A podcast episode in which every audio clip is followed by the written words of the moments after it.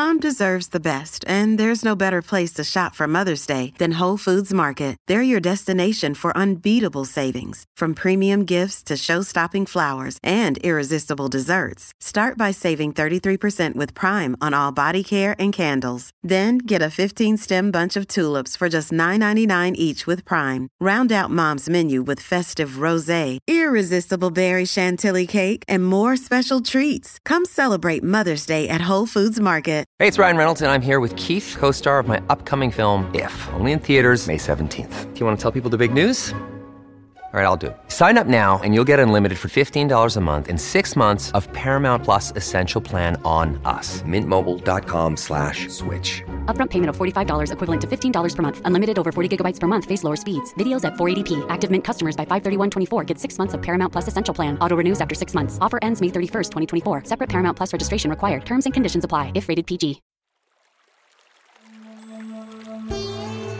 Hi, everyone. I'm Deb Flashenberg. Welcome to Yoga, Birth, Babies, a podcast produced by Prenatal Yoga Center. We will be diving into everything prenatal yoga, birth, and baby related, hoping to inspire, educate, and empower you through your journey into motherhood. Thank you for listening. Hi, I'm Deb Flashenberg. I'm your host of Yoga Birth Babies, and this is our second week of our two week re release series of our most popular podcast episodes. So, last week we heard from Morgan Michalowski about healing from a vaginal birth, and this week we are hearing from Dr. Sarah Reardon and Dr. Jessica Reale healing from a cesarean birth. So, we get deep into the conversation about how much movement is suggested in the first few days and weeks after having a cesarean, the aches and pains that fall within the realm of normal and what to be expected, warning signs that might fall outside of normal and require consulting a care provider, as well as talking about scar mobilization. And of course, the effects of cesarean on the pelvic floor and the abs, because you know I love talking about the pelvic floor and abs whenever we can. So, to have this conversation, I have Dr. Sarah Reardon. She is a doctor of physical therapy, graduating from Washington University in St. Louis, and board certified women's health physical therapist. Sarah specializes in the treatment of pelvic floor disorders, including changes that affect sexual health and wellness, and is the founder of the Vagina Whisperer, an online resource for pelvic health education for people worldwide. Dr. Jessica Reale is a doctor of physical therapy and board certified specialist in women's health and has been working with people with pelvic health difficulties for over 10 years. She's the founder of Southern Pelvic Health in Atlanta, Georgia, a specialty clinic focused on helping people optimize their pelvic health. Dr. Reale received her Bachelor of Science in Kinesiology from Gordon College in Wenham, Massachusetts, and her Doctor of Physical Therapy at Duke University in Durham, North Carolina. Carolina. So, a wonderful podcast there to help all those that may be planning a cesarean or just to have the knowledge in case you go into birth with an unplanned cesarean as the as the result. So, I hope you enjoy that. Now, before we get to that, I just want to remind you that if you're feeling some aches, some pains, and you're pregnant or postpartum, head to our website prenatalyogacenter.com and download your free download guide Five Simple Solutions to the Most Common Pregnancy Pains. And I say it every time. It says pregnancy pains in the title, but it also is fantastic for if you have postpartum pains. Because I know holding a baby, carrying a baby, pushing a stroller can do a number on your neck and shoulders and back. And then a reminder about our classes, how we're continuing. So, you know, we've been in this COVID situation for two years, over two years, and it opened doors that I never would have thought. So I guess we can look at that as a silver lining. So we are offering our online classes seven days a week so that no matter where you are, you can tune in for pre and postnatal classes. And then, of course, we are thriving on the Upper West Side of New York. So I look forward to seeing you in class for a little prenatal, a little postnatal. Of course, we have all our workshops in person, online, and on demand. So check those out. And then the last thing I want to share, because I know that not only do pregnant and postpartum folks listen to the podcast, but we have a lot of people that are interested in our teacher training. We have a very, very thorough, in depth training for both postnatal yoga and prenatal yoga. So check that out on our website and you can look at the dates. Some of this will just be online and some of it's in person. All right, that's enough. So let's take a super quick break and when we come back, please enjoy my conversation with Jessica and Sarah. It's time for today's Lucky Land horoscope with Victoria Cash. Life's gotten mundane, so shake up the daily routine and be adventurous with a trip to Lucky Land. You know what they say. Your chance to win starts with a spin. So go to LuckyLandSlots.com to play over 100 social casino-style games for free for your chance to redeem some serious prizes. Get lucky today at LuckyLandSlots.com. Available to players in the U.S., excluding Washington and Michigan. No purchase necessary. VGW Group. Void where prohibited by law. 18 plus. Terms and conditions apply. Hi guys. Hi Sarah. Hi Jessica. I am so excited to speak with you guys. Thank you for some of your time. Thank you so much for having us. I'm excited to be here. So I really think the idea of healing after cesarean is a topic that's not covered nearly enough. We know that a third of the listeners will either have had or will have a cesarean birth. And I think it's an important topic to really dive into and understand what happens with the body during a cesarean, how to heal from it, how to take care of it. So yay, I'm so excited. All right. So let's, before we dive into that, I would love to hear a little bit about each of you and what brought you into specializing in pelvic health and also how the two of you ended up working together.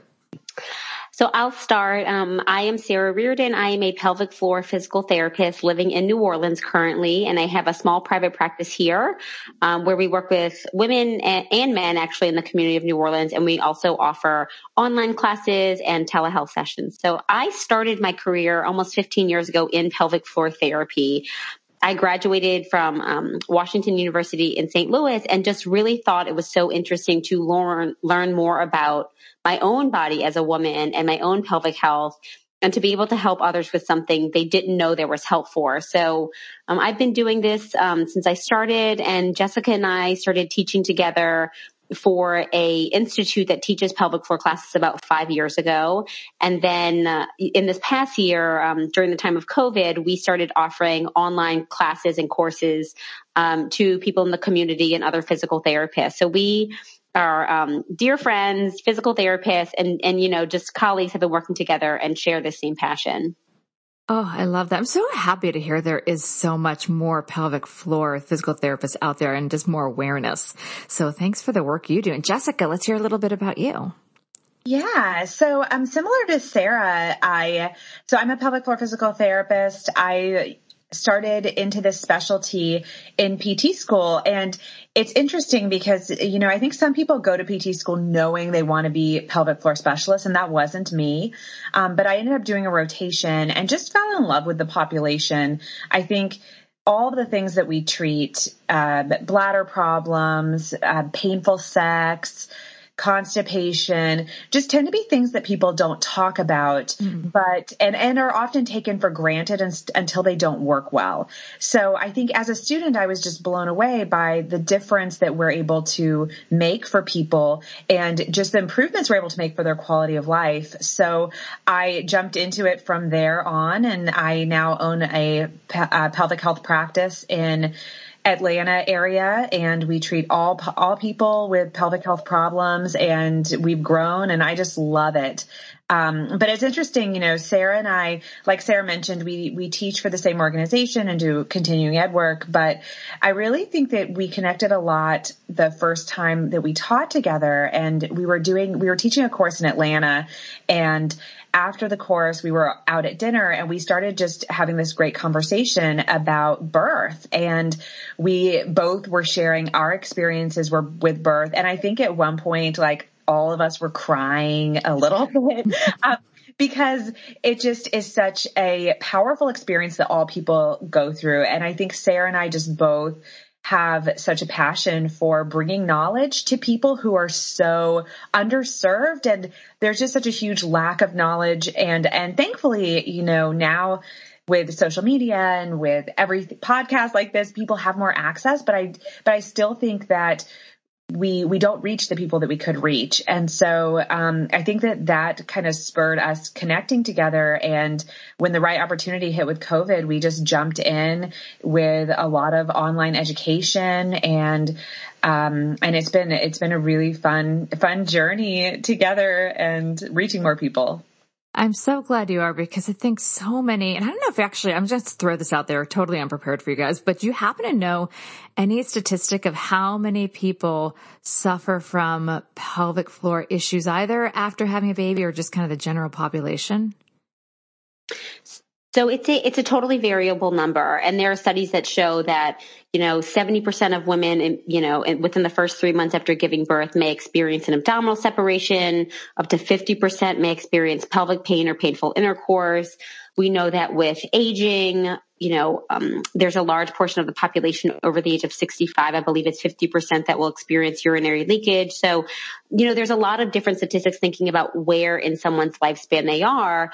I think what's really important is that we all have pelvic floors and, mm-hmm. you know, these are issues that can start as early on as um, puberty or, you know, um, even teen years when someone is a female athlete or, or learning to insert a tampon or having some of their first sexual experiences all the way until someone is in their elder years and, you know, potentially um, you know, even living in a nursing home, we see a lot of um, of women and also men with in, incontinence and um, some type of pelvic floor issues. So, you know, again, I think to to echo what Jess said, that we often don't know that there is even this part of our body that exists until something goes wrong with it, mm-hmm. and then you can kind of just think, oh, maybe this will get better on its own, or I'll, I'll, I'll take this medication or do this procedure. But physical therapy hasn't traditionally been thought of as a treatment option for that until more recently. And I think we're really seeing a lot of people um, come to us either to prevent issues or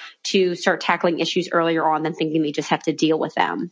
Yeah, I, I absolutely agree. I remember after my first, I had a very long pushing stage. I pushed my first child up for about five hours. So my abs wow. and pelvic floor were a hot mess after.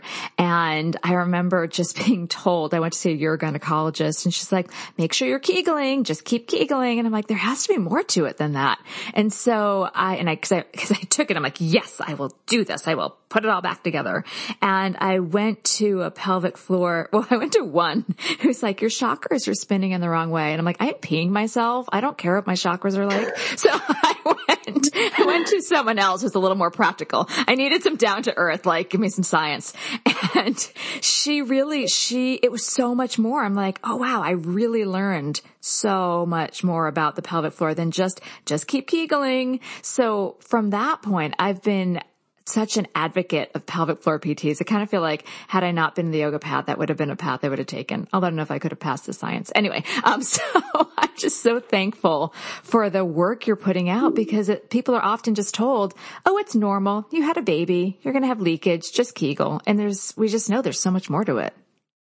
Yeah, and I think that it's a um, you know, like Sarah was saying, more and more people are seeking out and being proactive. But the crazy thing is that it it still is such an underserved population that despite that, I think I think so many times people are reactive instead of being proactive, um, and and that's part of I think how our healthcare system is kind of set up. But but I would love, I was, as you were talking and as Sarah was talking before, I kept thinking, gosh, how great would it be for so many people if having this wellness piece and being able to, to really recover well and rehab their whole system was something that was just a standard thing in our country. And it's not now, but I really wish that it was because I think it would make such a huge difference. Yeah, like in France where that's yes. part of their. So let's start to dive into the idea of cesarean recovery. So what are some considerations people should keep in mind when recovering from a cesarean birth? Cause I'm sure you work with that population quite a bit. Right. So, you know, I think it, it really starts from the very beginning. So 30% of around 30% of individuals will um, birth their babies via cesarean section. And really recovery and education and recovery needs to start on day one. This is major surgery. And the tricky part is about a cesarean birth is that not only is the birthing mom or birthing person recovering from major surgery but they're also trying to take care of another human being now. And so um, you know i think it starts in in early hospital um, interventions with teaching people think simple things like how to get out of bed, um, you know, to protect their abdominals, how to take their first, how to have their first bowel movement, have their first um, urination, um, as that can be affected after surgery, how to take care of their scar, things to look out for infection, how to, you know, once their scar is healed, how to work on desensitization and scar massage. So some of those just kind of very basic healing and recovery aspects and then again, just as if you had an individual who had a knee surgery or a back surgery, they would get sent to physical therapy for rehabilitation. And so thinking about these women who are giving birth, if they have a cesarean birth, physical therapy should be automatically part of their their postpartum recovery plan. We typically see people in our clinics around 4 to 6 weeks postpartum to just start you know, re-strengthening, reconnecting, um, working on scar management, things like that. Um, in addition, there can also even be things that are done pre, you know, um, pre-childbirth. So if someone knows they're going to have a repeat cesarean, doing some stretching and some breathing and, you know, working on their own or with a physical therapist for some of those things to prepare for birth.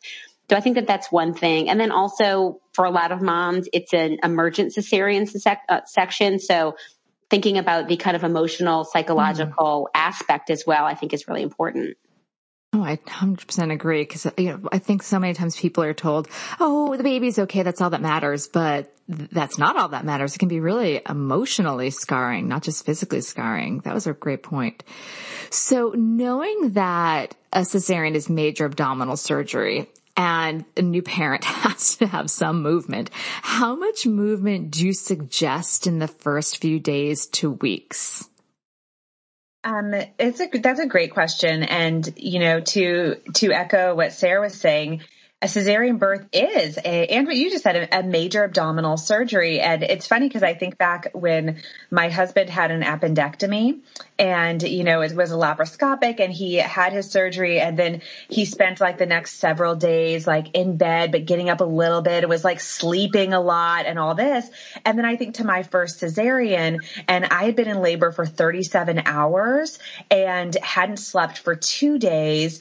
And then I had my cesarean and then I'm trying to learn how to breastfeed and care for this baby and so tired. And so the recovery is while, you know, it's a major surgery, it's a different experience when you're the parent and you have all this to do for yourself. And so, you know, I think that um, first being be patient with yourself um, be patient with healing and know that healing is so, so, so important and correct healing is important because you want your incision to heal well. You want to manage what's happening with your scar tissue. So because it can impact everything around the core and the pelvis.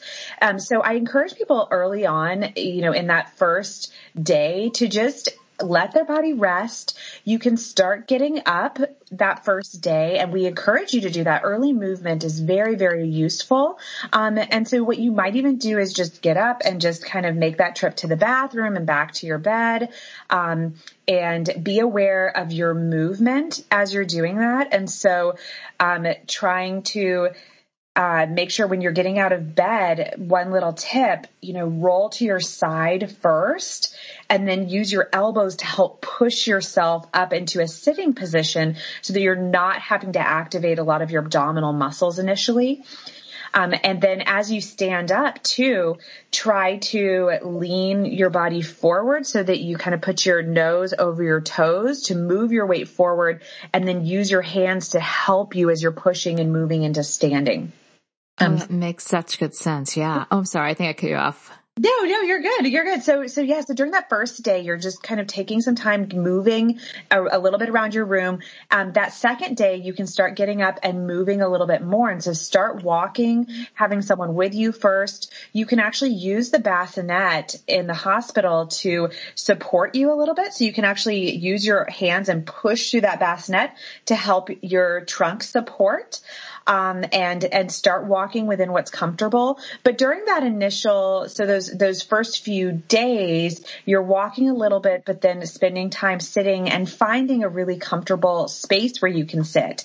Um, so you know you'll be in the hospital, but then once you do head home, you want to build a little spot for yourself. So have a chair that's firm, not too deep, that's supported, using cushions to help you with um, any breastfeeding or feeding your baby.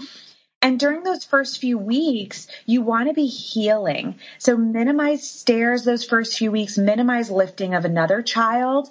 Um, if you have another child, it creates some challenges. You know, my daughter was um, almost three when my second was born, also via cesarean. But having times where you can have your second child kind of cuddle up to you on the chair and stand and crawl up on, you know, sitting next to you, avoiding your incision can be really, really useful. And then during those first two weeks, try walking in smaller spurts. So getting up and moving and for a couple minutes and then coming back to your spot. And um, you can use also a stroller can be really, really nice to help like support. a walker. Uh, well, yeah, like uh, it basically is. And so you can use your stroller to give you some support initially too. But you really want to take it easy initially and listen to your body. If you feel increased abdominal cramping, if you notice increased bleeding or anything like that, back off. Um, you, I almost think that this is, this is one of those few times in our lives where like it's okay to just rest, to take it easy for yourself. What about breastfeeding and picking up the baby. So I'm thinking about the incision and the pain. So one of the things that we recommend um, early on is not a waist trainer, but a an abdominal support. So that's kind of a very gentle, soft abdominal support that you can kind of use starting in the hospital. Um, I think often people worry like, oh, I don't want to get too reliant on it, but it really is again after abdominal surgery, you do want to have a little bit of extra support because there are day to day you know, life duties that you're going to be doing. Um, so that's a big piece of it. Also, you know, we teach people how to get out of bed, how to bend over and lift properly. So, you know, really trying to keep your, your, your back straight as you're doing so, bending at the hips. Um, another tip that we use is exhaling when you are exerting effort. So, you know, again, in the beginning, you do want to try to minimize heavy lifting, especially if you have other children. I know that that's so much easier said than done, but you know, exhaling when you're going to exert effort so it doesn't put any strain on your abdominal wall or that incision. And so just little tips like that of, you know, using a, a support binder, um, bending at the hips so you don't strain your abdominals, exhaling with exertion can really make a difference in helping someone do the things they need to do for their life and not injure themselves, but also feel like they um, aren't able to, you know, take care of their families, take care of themselves, those kind of things. Yeah, I had um when my daughter, my second child was three months old, I actually had hernia surgery. So that's the only kind of uh, relationship I have to abdominal surgery. And I just remember being floored by how weak my core felt. Like I remember the idea of sneezing. I thought I was going to split open. I mean, so it's, it's a lot like something that wouldn't have bothered me picking up. All of a sudden I'm thinking like, oh my gosh, I can barely hold myself up and take a walk and pick something up. It really, it really surprised me by what happens when there's an incision in one's abs. And you know, one little tip for that I will say is uh, my favorite thing after my cesareans was to keep a pillow nearby. If you ever feel like you need to sneeze or cough or anything like that, I would hold that pillow at my belly mm-hmm. when I did that. So it kind of braces your abdominals. Um, in many ways it works the same same type of support as the binder is doing around your abdominals, but um, but that that often helps a lot. Um, I will echo Sarah. I loved my binder. It was my best friend. I think the only thing I would say is that if someone is, if someone had a long pushing period before they, um, before they had their baby, or if they have a, something coexisting with a pelvic floor problem like prolapse or something like that from a prior birth or something else, um, you have to be a little cautious with binders because you don't want to funnel too much pressure down to the pelvis. Um, but if you don't have any of those problems, the binders can be amazing. Yeah, I actually just want to just keep make sure we all highlight that because that's one of the things that I've had students have binders not for a cesarean but for just belly binding, and then they end up with prolapse. I'm like, if that pelvic floor doesn't have support, those organs have to go somewhere, and they're not going up; they're going down. Absolutely, Deb, you're so correct. And so, you know, again, I think that that's why it's so important to really have kind of informed care, informed education, because we focus so much on kind of, you know, the, um, the physical aspect of it. But, you know, there are vulnerable areas in your body, even if you've had a cesarean birth, pregnancy itself can affect your pelvic floor. And so regardless of how do you, you give birth, you do want to just make sure that you're not funneling too much pressure down towards the pelvic floor if you do wear a really tight kind of waist cinching um, support. You know, there are ones that even can come up from below, like a tight pair of um, underwear or, um, and then it just gives compression or a tight pair of leggings that can go over the belly as well and support the pelvic floor. Oh, I didn't know that about the that kind. Oh, interesting. Yeah. Well, let's talk about let's actually jump to the pelvic floor. How does a cesarean affect the pelvic floor? Because I've heard people like we'll, we'll do pelvic floor work in our postnatal. I'll be like, oh, I don't really have to consider that. I had a cesarean, my pelvic floor is fine. But if some, if you know, if part of the core is cut, I'm assuming it affects all parts of the core, including the pelvic floor. It absolutely does. And um, you know, that's, that's a common belief that people will have is that I had the cesarean, my pelvic floor shouldn't be affected. But then we see in the literature that certain things like pain with sex, for example, is actually more common after cesarean birth than after a vaginal birth. Um, which, and that's surprising for a lot of people. But when you look at the anatomy, it's not surprising at all. So I think one thing that's important to remember is that the abdomen and the pelvic floor are actually part of a pressure system.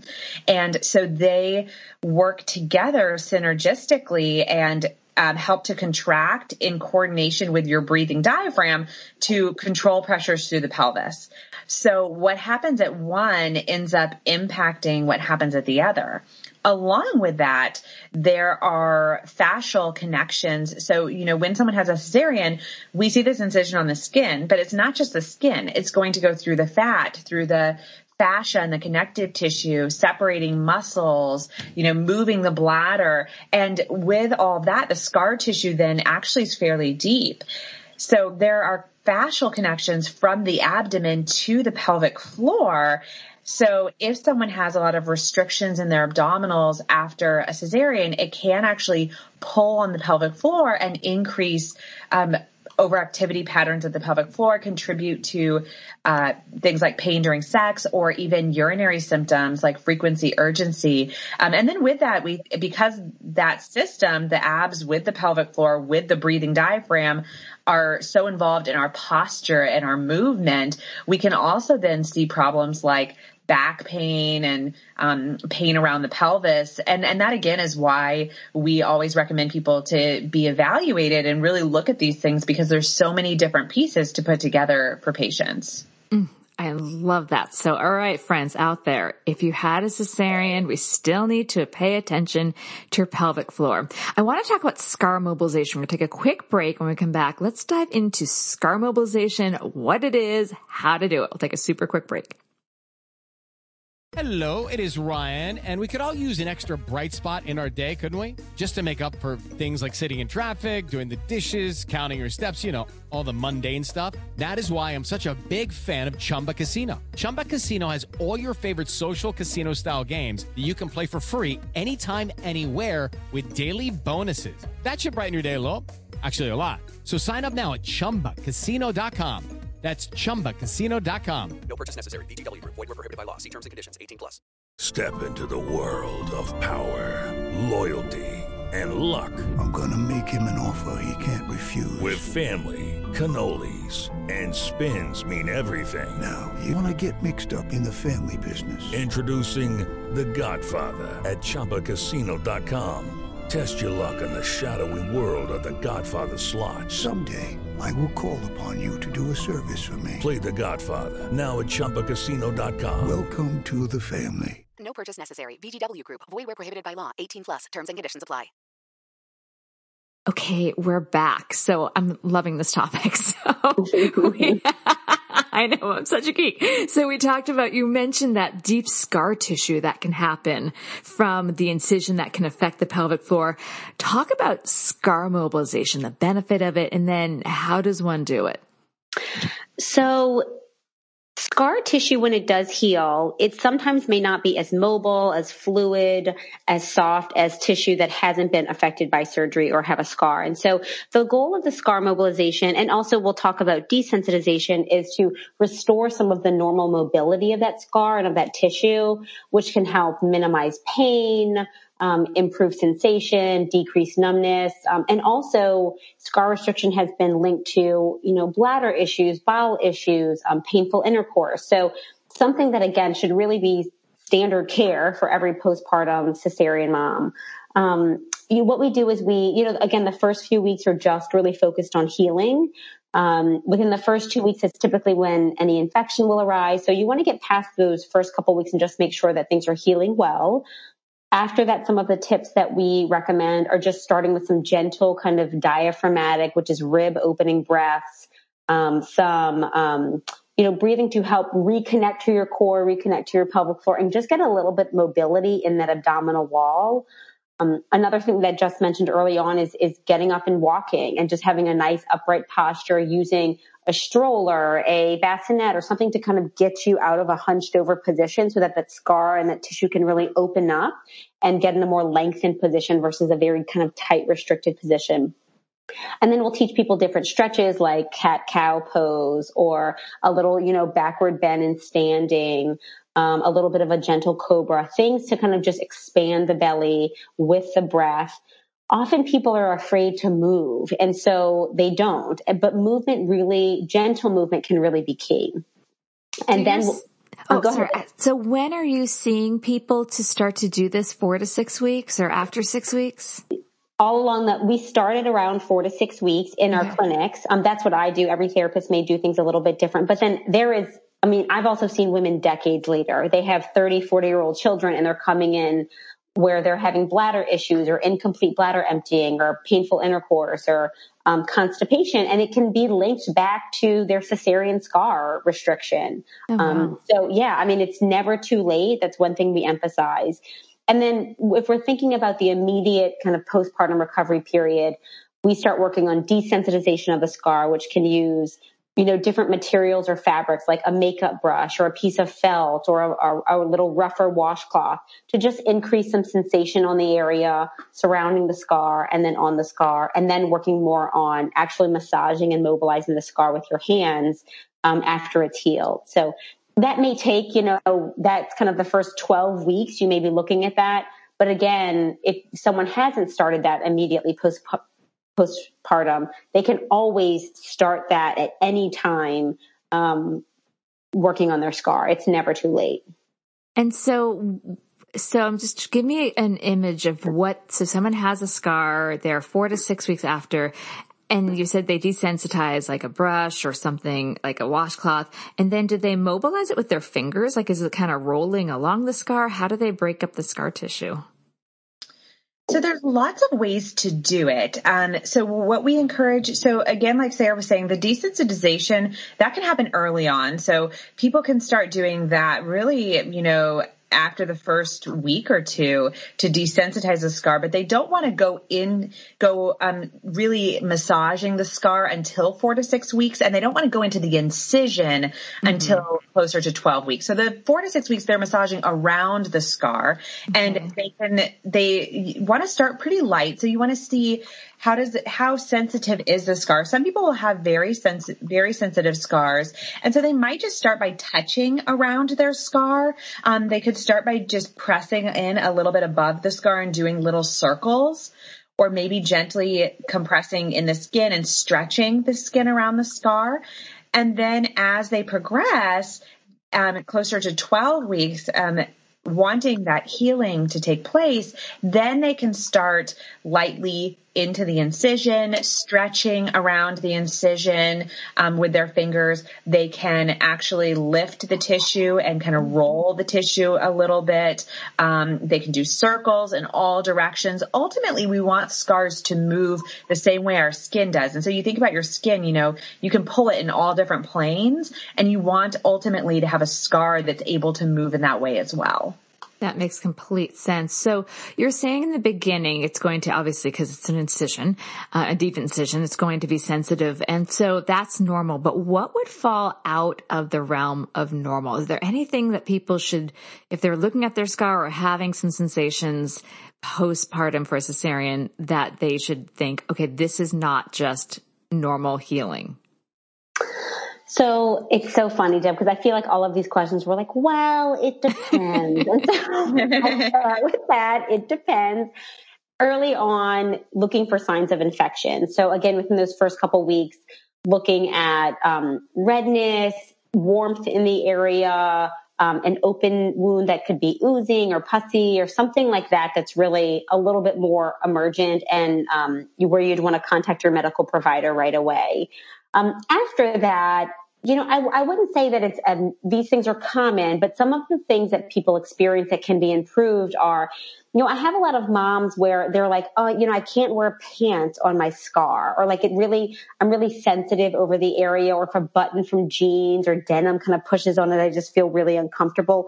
That's not a, a an ideal situation. As well, if you know, I've had, you know, moms where they say, you know, my kid just kind of like jumps on my belly and I feel myself like guarding because I'm worried he's going to touch my scar. My, my partner will reach around and kind of touch my tummy and, and it makes me, you know. So a little bit of guarding, um, sensitivity to the area, also numbness for a prolonged period of time, or even when you look at your scar, you may even look at the coloration where some of it can look a little bit darker color or kind of a more purpley color or it can be puckered in some areas or even kind of forming a shelf mm. um, between your belly and, and the, the suprapubic area. So things that would say, this could use some work, or maybe I should try something to see if I can improve this. Um, it's not as they're totally messed up and there's no hope. It's more along the lines of, you know, there could be some things that could improve so that they don't have that sensitivity or discomfort. Um, and again, there could be issues that are going on that, that they don't realize are linked to their scars, like painful intercourse, like back pain,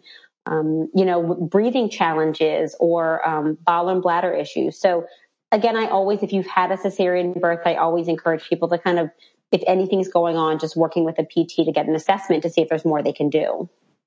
I have a friend. We actually were just talking about this. She has two kids. Her oldest, I think, is 10 or 11. Um, no, maybe that's her youngest and the older is maybe a couple years older. So a bit, a bit out from her cesareans. And she was saying that she feels it, and you used the exact word she says, a shelf. And she's really, like her belly is pretty flat on top and then she's this little shelf and then the pubis. Is that likely scar tissue?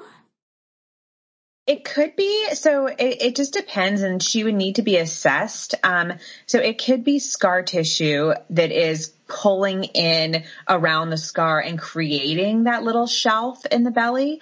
Um, also with that, after a cesarean, you know, because the abdominal wall is cut, it really can impact the activation patterns of the abdominal wall after birth. And I, I think that some people can develop patterns because of that activation where even a long time later after having a cesarean, their abdominal wall still isn't really firing the way that it should. And so I think sometimes too, the muscles not activating and supporting them well contribute to that as well. Mm, all right. You just brought into a topic I really want to dive into. You just talked about cutting the muscles of the abdomen and then the activation and healing. So let's dive into that. So what's happening at a cesarean? How is it healing? What does someone have to take in consideration to start to find that core strength again and rebuild? So, you know, in the actual cesarean birth, there, um, or the surgical procedure, they don't actually cut through the muscles. They kind of move the muscles out of the way. But to get to those muscles, there are um, incisions made through skin, through fascia, connective tissue, through the uterus. So there are several layers of tissue that are affected and that need to heal. And that's really where the scar mobilization comes in, is working with those layers to um, get more mobility and again, you know, if we have a certain part of our body that has been affected or has gone through surgery, we can't always connect to that area. The abdominal wall, the deep abdominal muscles, which we call the transverse abdominal muscles, are, they work synergistically with your pelvic floor muscles. So what that means is when you, one fires, the other fires with it. So some of the ways that we get people to um, activate those is one with your diaphragmatic breathing, thinking about kind of taking that nice expansive rib opening breath, getting a little bit of kind of um, opening through the belly, and then on the exhale, doing what you would consider a pelvic floor contraction and seeing if you can kind of start firing those transverse abdominal muscles as well, which are the deep abdominals. Um, so that's kind of one way to do it is to connect with the pelvic floor um, while you're working with the abs, and then you can also just kind of do some some work on the abdominals themselves. I find that you know, a lot of people don't even want to touch their scars. They don't even want to touch their bellies. They haven't thought about it. And so part of it is, again, not just physically healing and connecting, but it's emotionally healing and connecting and just starting to give this part of their body some attention that they may not have been doing. Um, because it is kind of an, an area of discomfort or neglect or just busy lives and not, you know, not being able to tend to it. So I think breathing, pelvic floor activation, um, working that into stretches and exercises and things like that can be really helpful to start. Yeah, we do. In postnatal, we do, we break it down into first find the pelvic floor. I have them on a block, like a yoga block. Um, that's what my PT had me do. Just like take the weight off your pelvic floor. They could be swelling, find that pelvic floor and then TA and then consciously put it all together. Um, so that all the pieces connect um, because a lot of people I've had come back saying some are angry at their bodies because it didn't work how they wanted to. Some feel just dis- disconnected. And then to know that they can start to fire things up and re create another relationship with their body just through breathing. Um, I think it gives them some encouragement that they don't have to start doing this hardcore ab stuff, but just simply finding that transverse abdominal toning through breath can be encouraging. Yeah, absolutely. So let's talk a little bit, Jessica, about you, because as a PT, yeah, throwing this, right. So throwing this at you as a, as a PT with your background in helping people, what was your healing experience like? Was it surprising, like what you knew? And then like, were you able to follow your own advice? Um, Yes and no. So it was, it's interesting because being a pelvic PT, I, I think patients oftentimes assume that I, I remember being pregnant and I remember patients saying, you know, oh, I'm sure you're going to have like this amazing vaginal birth. It's going to go perfect and all this stuff because you know so much about the pelvic floor. Um, but my birth experience, but birth by nature is unpredictable, right? Mm-hmm. And my birth was unpredictable. I, like I said earlier, um, I labored for 37 hours, my first birth and then had a cesarean. And I think afterwards, um, one of the biggest surprising, I think, things to me was that I was so, so tired.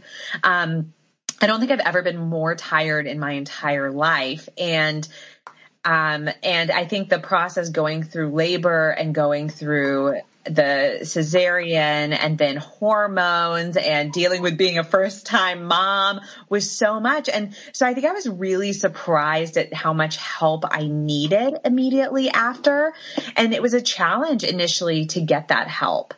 Um, but my first cesarean from a healing standpoint went very, very smoothly. And, um, I, I would say I sort of listened to my own advice. Um, I did start doing scar desensitization and mobilization and everything early on and progressed myself in terms of my abdominal strength and everything went fairly smoothly. Um, it's interesting because my second cesarean, which was planned for a lot of reasons, but um, but I had a little bit of more difficulty. And so with that cesarean, I ended up losing a good amount of blood during the birth and so was having difficulty with blood pressure and passing out afterwards. And then I ended up having a nerve injury right afterwards where I had pain down my leg right after the birth. And it's so funny because fast forward, I taught a course on postpartum recovery and I, I was talking about nerve injuries that happen after cesareans and the typical timeline that it takes for healing. And I was looking at my notes and uh, yeah, it was exactly my experience that it, nerves take time to heal and it took time and then it got better. Um, but I needed more help in terms of rehab afterwards. And so I actually did end up working with a PT. I worked with a pelvic PT who works at my practice and um, just to, to try to reconnect with my pelvic uh, with my pelvic floor and my lower abdominals. My abdominals were the hardest thing for me to connect with after my second cesarean. Um, and and that was a good process for me going through being a patient and and having the struggles that that all patients have you know i was i had a hard time fitting the exercises in to my daily life because i had a 3 year old and a young baby and you know um I think in many ways going through the whole process has made me much more empathetic to my patients because um, I, it helped me to understand the challenges that go into a lot of this and and to it's helped me to know that we really need to give more grace to ourselves and more grace to our patients and um, and that most people are really doing the best they can with what they have at the time so mm. Yeah. Can you, I'm totally throwing this at both of you guys. I didn't prep you for this question, but we're talking about seeing a pelvic floor PT and it occurred to me as you're talking about seeing somebody and I was talking about, I saw someone that kind of put me back together. What can someone expect from working with a pelvic floor PT? Cause I'll admit the first time she did some internal work, I'm like, huh, okay. Um, I guess this is what we're doing. But like, you know, it's not like, and I'd had, I was a dancer before, so I'd had a lot of PT on like my ankles and my back and my knee and my shoulders, but this was very different. So can you give a sense of if, cause we're recommending for people to have this, it's not your sports injury PT. That's correct. So, um, it's so funny because we'll have patients come in and they're like in their sneakers and their workout gear and they're like, I'm here for PT. I'm like, well, you can wear every anything because you'll be taking it off, you know. so, um, you know, it's it's interesting because I think it can we can really demystify what pelvic floor therapy is, and it's it's you know people don't know unless you've been through it. But I think the first thing is it is like any other typical medical appointment or physical therapy appointment where your first session you're going to go in and you're going to it's in a private treatment room one on one with the physical therapist which i think is really important because you are going to be talking about really intimate issues. And you may not want to do that in the middle of a big you know exercise gym but they will ask you questions and you guys will have a conversation about what brings them to physical therapy and what issues are they having. And they may ask questions about you know urinary um, function bowel health uh, sexual function exercise you know birth history and just get a good overall understanding of what their pelvic health looks like which again includes bowel health you know bladder health sexual health um, menstruation menopause all the things and then we do an external physical assessment where we would look at their low back, their abdominals, um, check, you know, any muscle tension on their inner thighs. And then we do, with patient consent, an internal pelvic floor muscle assessment. And the way that we access those pelvic floor muscles is through the vagina, uh, through the vaginal opening and or through the rectal opening. So, you know, typically it's a through the vaginal opening, um, if it's a first session, unless they are having you know, rectal pain or bowel issues or tailbone pain. And then the, what we do is we assess their muscles. We look for strength. Um, by doing what's called a Kegel exercise and seeing if there's um, good activation there. We look for coordination with the abdominals and the breath. And then we also look for weakness if there is um, some laxity to the muscles or tissues, um, decreased endurance, um, decreased pelvic organ support, which can, you know, look like um, pelvic organ prolapse, or if there's tension, if there's a lot of tightness or tension in these muscles. I think one of the interesting thing is, you know, which I still see and hear all of the time, the narrative is do your Kegels, do your Kegels, oh, just do your Kegels. And one, the research is showing that a lot of women don't know how to properly do Kegels without individualized instruction. So they're likely not doing the right exercise and could even be doing the wrong exercise, which could make their symptoms worse. So the one-on-one care and instruction is really important.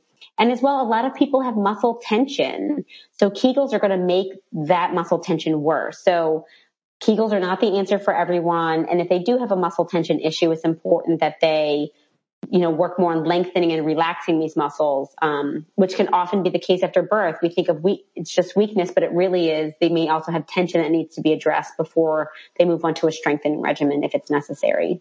Yes, let's just highlight that. It is not just about the engage, it's about the release.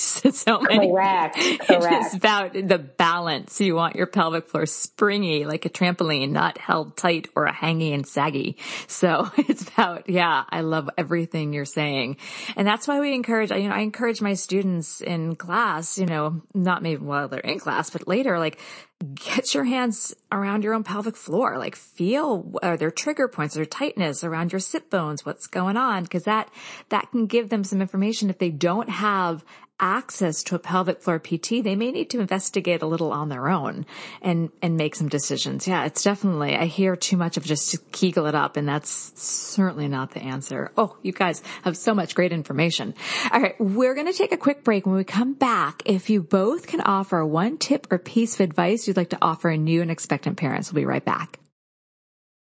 Step into the world of power, loyalty and luck. I'm gonna make him an offer he can't refuse. With family, cannolis, and spins mean everything. Now, you wanna get mixed up in the family business. Introducing The Godfather at ChumbaCasino.com. Test your luck in the shadowy world of The Godfather slot. Someday, I will call upon you to do a service for me. Play The Godfather, now at ChumbaCasino.com. Welcome to the family. No purchase necessary. VGW Group. Void where prohibited by law. 18 plus. Terms and conditions apply. Okay, we're back. All right, Sarah, you go, and then Jessica. So my tip is just a general one, but it would be to be proactive in your pelvic health. So that is includes everything from during pregnancy, if you are experiencing constipation, learn how to poop properly, work with a pelvic floor PT, make small changes in how you move, get out of bed, pick up kiddos or lift weights so you can protect your abdominals and your pelvic floor. And then even doing childbirth preparation to learn how to push well, how to utilize different positions for pushing, or if you have a cesarean birth, things to expect in recovery, um, and how to connect with a PT for scar massage or mobilization. So just really being proactive, um, just like we would prepare for any other, you know, huge physical transformation in our lives. I think that this is one that we often don't think about needs to be tended to. So um, being proactive would be my tip. Oh, that's a great tip. All right, Jessica. So my big tip would be that self care is not selfish. Um, I think that new parents there's this tendency to want to put everyone else around you in front, especially your children, and to put yourself on the back burner. And I've been there, um, to where you know, you're, it, it's funny because even if you look at some of the little comics about moms, it'll be like, oh, you know, haha, that mom got a shower today and that was the big win. But like hygiene should not be the end game. You know what I mean? And so I do. I, I laugh because it sometimes is, but yes. It is sometimes. And, and I've been there where that shower is like amazing. But that being said, I think that prioritizing your self care helps you to actually be a better parent. And so, you know, um, if you're sitting there struggling with some things after you had a baby or before you have a baby, um, don't just keep tossing all that on the back burner. And that jumps to Sarah's tip. Be proactive. Take care of yourself because if you don't, it'll be harder for you to be everything that you're wanting to be, um, to others if you, if you can't be everything you need to be for yourself. Oh, such good tips. I'm going to throw a tip in. Oh, okay, people, go see a pelvic floor PT. All right, that's my. you, clearly, I, think I, I feel like that. I want to, you know, just record what Jess said and like replay it every day. like that was so moving, but it's true. It's just, I think we need those reminders and you know, support and encouragement from other moms that we're not alone in this struggle and that it's okay to take care of yourself. It's actually necessary and beneficial for everyone in your family. And you deserve to take, be taken care of and you deserve, like parents deserve a healthy body, healthy mind. Cause how are we going to set that example for our kids if we can't take care of ourselves? And it'll make us just more available if we're not struggling. And remember, one yeah. last little thing, if I can add in a second yes. tip, um, yes. would just be to give yourself grace and be patient with yourself because I think that, you know, we talk about all this stuff about being proactive and self care and all this. And I don't want anyone listening to feel a ton of guilt and, um, if, if this isn't you right now or, you know, if, if things are not going the way you want or you have an exercise program and you're not following it or whatever. Um, I think that we all each day is a new day to to take a step forward for your for yourself for your health and um, and it's okay if yesterday didn't happen the way you wanted to so just give yourself a little bit of grace and and then be proactive Oh, Sarah, that Jessica, that was great. Thank you. Where, because clearly you know how much I love pelvic floor PTs. Where can people find both of your work? Um, so I um, am my biggest presence is on Instagram as the Vagina Whisperer. So it's the period vagina period whisperer. Um, where I just kind of share a lot of tips about um, pelvic floor health, pregnancy, postpartum, the courses that Jess and I um, do together, and just about just general motherhood and life. Um, I think it's become a really amazing community for me, just going through the same transition that everyone else is going through.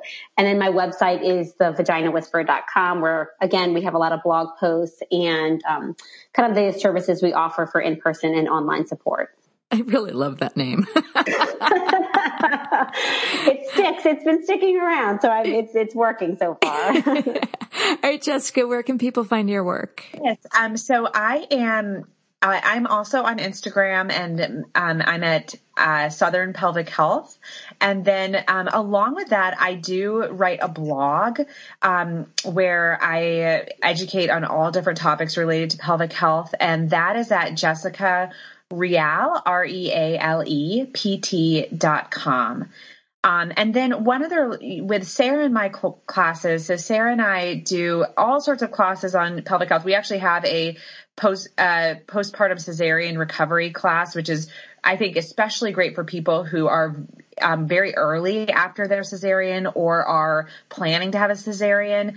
And um, and all of our classes are online at pelvicflooruniversity.com. And I will make sure that is in the show notes. I wanted to thank you guys so much. I've thoroughly enjoyed this conversation and I think that the community will really benefit whether you've had a cesarean or not for the listeners out there just the the tips about pelvic health and really putting yourself first and it's so important so thank you so much Thank you for having us, Deb, and just you know really sharing this information with your community and your audience. It's really um, a pleasure to and an honor to be able to kind of um, inform people about about their health in this in this way after birth. Thank yeah. you so much for having us. This has been um, a great conversation, and I'm excited that we're that you you've been so proactive in educating your community on these topics. So thank you. Oh, you're so welcome. All right, enjoy your day. Be well.